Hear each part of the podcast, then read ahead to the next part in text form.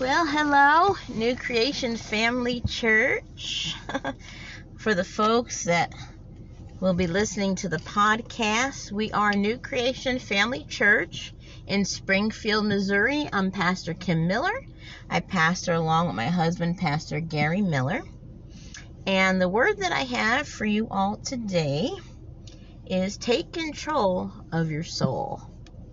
The Bible says, in Proverbs 23 7, As a man thinks in his heart, so is he.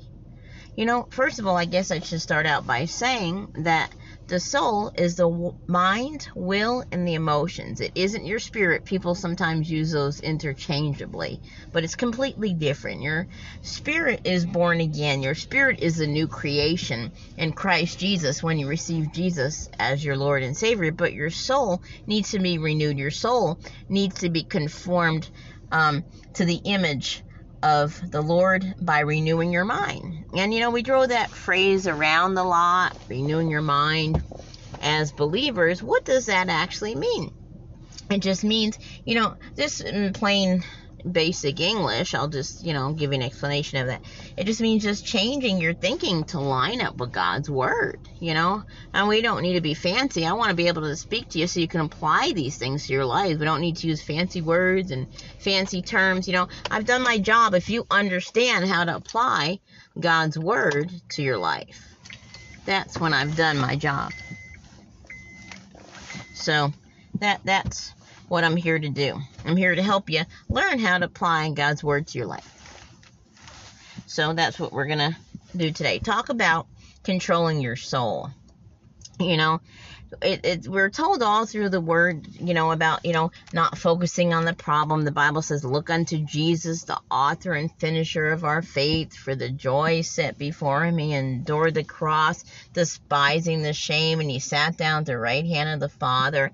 See, when it says looking away from all that distracts to Jesus, see, we have to choose to look away from everything that distracts because he is the word. He was the word. Became, he's the word became flesh, right, and dwelt among us. The Bible says. So we have to choose to look to turn our eyes on Jesus, and I think it's amplified where it said what I just quoted, that and and look away from everything that distracts from Jesus. So we've gotta keep our focus on the truth of the word instead of the facts of the circumstance. The circumstances are facts, but they're not the truth if they're not in line with God's word. You know, with the word of God, by faith, we can change the facts so they conform to the truth, you see. Because the word of God is truth. The Bible says, Thy word, O Lord, is truth. His word is always the truth, no matter what we see. You know, and, you know, like I like to say this a lot, we need to take hold of what Jesus has already taken hold of for us. If you've been around here in just two seconds, you're familiar with me saying that often. Because that's true. That's what this Christian life is. You know, we live by faith, the Bible says. The just shall live by faith. That's how we are to live our lives. Not like, okay, I'd use my faith for this. I mean, everything in our lives is a walk of faith, really. You know? So um, we live by faith, and we need to conform our thinking to line up to the truth of the Word of God. And how do we do that? By learning the Word, reading the Word, speaking the Word, making it personal, see ourselves walking in the Word. That's meditating the Word of God. That's called renewing your mind with the Word. That's that term that we hear a lot. Okay? So that's what we need to do. We need to be diligent about it. We need to be diligent about possessing our souls, taking control of our souls.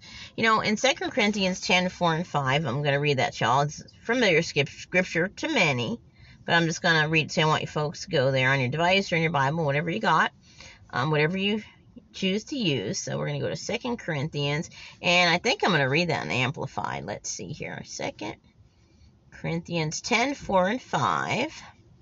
Now, if you're very familiar with the scripture, don't shut me down. I don't really know that you're doing it or I'm doing as much as we should.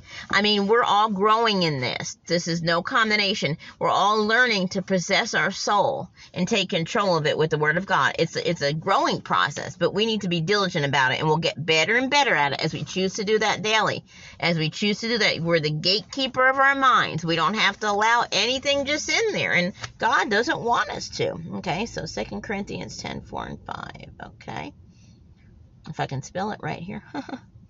Okay, let's see. Second Corinthians 10, 4 and 5. I should have pulled it up already, and I keep mistyping it. So let's try this again. I'm going to slow down and type it in right. All right, let's see here. Here we go, here we go. So let's see here. I want to read that probably in the Amplified. Let's see. Now, my phone is so weird, I'm trying to edit it to put Amplified in or just delete the whole thing. So just bear with me. Be patient with me. I'm getting there. Okay. So check it out on me. There we go. I want to put the Amplified in there so that pulls up. All right, here we go. Here we are. Okay, 2 Corinthians 10, 4 and 5. Okay, it says, we are destroying. Wow, this must not be the classic version. I think they had an updated version after that. A little different than I how I thought how I know it's word. So we'll read it from here anyway. We are destroying sophisticated arguments and every exalted and proud thing that sets itself up against the true knowledge of God. We are taking every thought and purpose captive to the obedience of Christ. What is the purpose of thoughts that are contrary to the word of God, to get you to quit and to doubt the word of God and to ultimately not walk in God's word in your life. That's the purpose, you know. Bible says, um, you know, for this purpose was the Son of God manifest to destroy the works of the evil one. That's Jesus' purpose. He came and he did that. And now we have to enforce that purpose of Jesus in our lives by using our authority, by controlling our soul, so that we can possess more of what Jesus has possessed for us. Like I said, we're all growing in that and we're all learning. And it just takes a decision, diligence every day of the Word of God. We've got to get diligent with the Word of God every day, or we won't walk in the victory that we can in our lives. And all of us are growing and learning, possessing more land, possessing more and more of what Jesus has already possessed for us. But we've got to make a decision every day to be the gatekeeper of our souls, possess our souls. Okay? So it says that we're to take every thought and purpose captive to the obedience of Christ. What's the obedience of Christ? To the Word of God, to the truth of the Word of God. You know, we've got to focus on the word and not the warfare. And we do that one thought at a time. Really. We don't have to be like, oh my gosh, you know, do it one thought at a time. Does this thought what the Bible says? You know, and sometimes in our own minds, and it's not even the devil, sometimes, yes, of course, the devil does put thoughts into our mind to try to get us to doubt the word of God. His ultimate purpose is to stop us from receiving what Jesus has already done, to stop us from walking in victory, to stop us from destroying his works on the earth. You know, Jesus did that, and, and now it's our job to enforce what Jesus did, you know, in our lives. So, that's the devil's purpose. So we need to be diligent every day, one thought at a time, you know, lining it up with the Word of God. Let's go to Philippians 4 8, okay? Let's get there. I'm going to read that to you. Okay, let's see here. Philippians 4 8. Okay, now a lot of folks have problems in their lives because they're not possessing their souls. They're not taking thoughts captive that they need to. And then little by little, thought by thought, and then they're in a really big mess in their lives. Okay? Philippians 4 8. And then it becomes strongholds. The thoughts we think become strongholds. We can have positive strongholds in our mind with the Word of God. Or that's what comes out first. And we can have negative strongholds. I want my strongholds to be the Word of God. I want the Word of God to have a stronghold in my mind, not negative things, not the lies of the circumstances. Okay, so Philippians 4 8. I'm going to read that to y'all in a second, as soon as it loads here. Finally, brothers and sisters, whatever is true, whatever is honest, whatever is just, whatever is pure, whatever is lovely, whatever is good, if there be any virtue, if there be any praise, think on these things. Now, whenever I read that, I hear my mom and Lord Janie Grind. Many of you heard of her. If you're around here, you've heard of her because she has had and she's in heaven, but she has had and continues to have a huge impact in my life. She was like family, but she influenced my life and continues to influence my life in a great way. And she wrote a song called Think on These Things. And it was just word for word. And that's how I learned that scripture. You know, singing the word really helps you to learn the word, you know. And she sang a song goes, Whatever's true, who whatsoever is honest, whatever's just, whatsoever is pure. If there be any virtue, if there be any praise, Think on these, think on these things. And then after that, it says, then the God of peace will be with you, right? So that's how you have peace by thinking those things. And it's a fight. And excuse my singing, it's not perfect singing, but that's how I learned that scripture by singing it, that song she wrote. And you can just take scriptures if you don't know most of her songs are completely word for word of the word, but they were filled with the word. And she's on YouTube, Google Janny Grind. But you can take the word and make up your own tune and sing it. And that's how you get it in you. That's another way to get it in your spirit and make word strongholds instead of negative strongholds. Like I said, we want the word of God to become our stronghold in our mind. So that way that's the first thing that comes out of us because once it's in our mind, it gets in our spirit. It goes to the mind first, you know. Comes out of our mouth, gets in our mind and gets in our spirit, you know. So it tells us what to think. Are the thoughts we're thinking, like I said, deal with it one thought at a time and line it up and see if it fits with Philippians 4 8. If it doesn't, do what 2 Corinthians 10 4 and 5 says cast it down. Now, how do you cast that down? Jesus said, let's go see what he said. When temptation came, when things opposite of what the word came. Let's find that, okay? I'm going to find that. I wasn't planning on using that, but I'm going to use that. Fits real well. So let's look that up and find that. Okay. Matthew chapter 4. I believe it's verse 4 that we're going to start out with. Let's get there. But Jesus said, It is written. Okay, let's see. First, let's go verse 5. I take that. Okay, then the devil, okay, he was tempted, took him to be tempted in the wilderness. Mark chapter 4, Matthew chapter 4. Okay. And Jesus was saying when I'll just paraphrase it and just go through it. You know, many of you know the scripture. You know, Jesus um was led by the Spirit in the wilderness where he was tempted by the devil. And whenever the um devil said something to him, he said, If you are this, if you are that, he caused he tried to bring doubt he spoke opposite of what the Word of God says. The devil always speaks opposite of what the Word of God says. And sometimes this is in our own thoughts that we've got to deal with. It's not always the devil. And yes, he does do that, though, to try to get us to doubt the Word of God. So Jesus' answer was always, It is written. It is written. It is written. That's how he combated the devil. How did he fight the devil?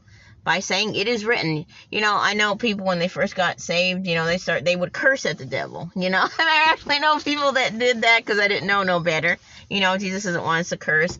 He wants our mouth to glorify Him. You know, the Bible says that that kind of talk is not fitting for saints. So let's not talk that way. Let's change that. You know. But um, Jesus said it is written. That's how you combat the devil. It is written, and you use the name of Jesus. We're to use the name of Jesus against the devil too, the Bible says. But it is written. We come back with the word of God. That's why it's so important to know the word for yourself. Scripture memorization is really good. Speaking it out of your own mouth and memorizing. If you have to write it down for a while, so you memorize it so that way you can get in your head and then get in your heart. Okay? So it's our job to control our soul. I hear a lot of people say, Lord, give me peace.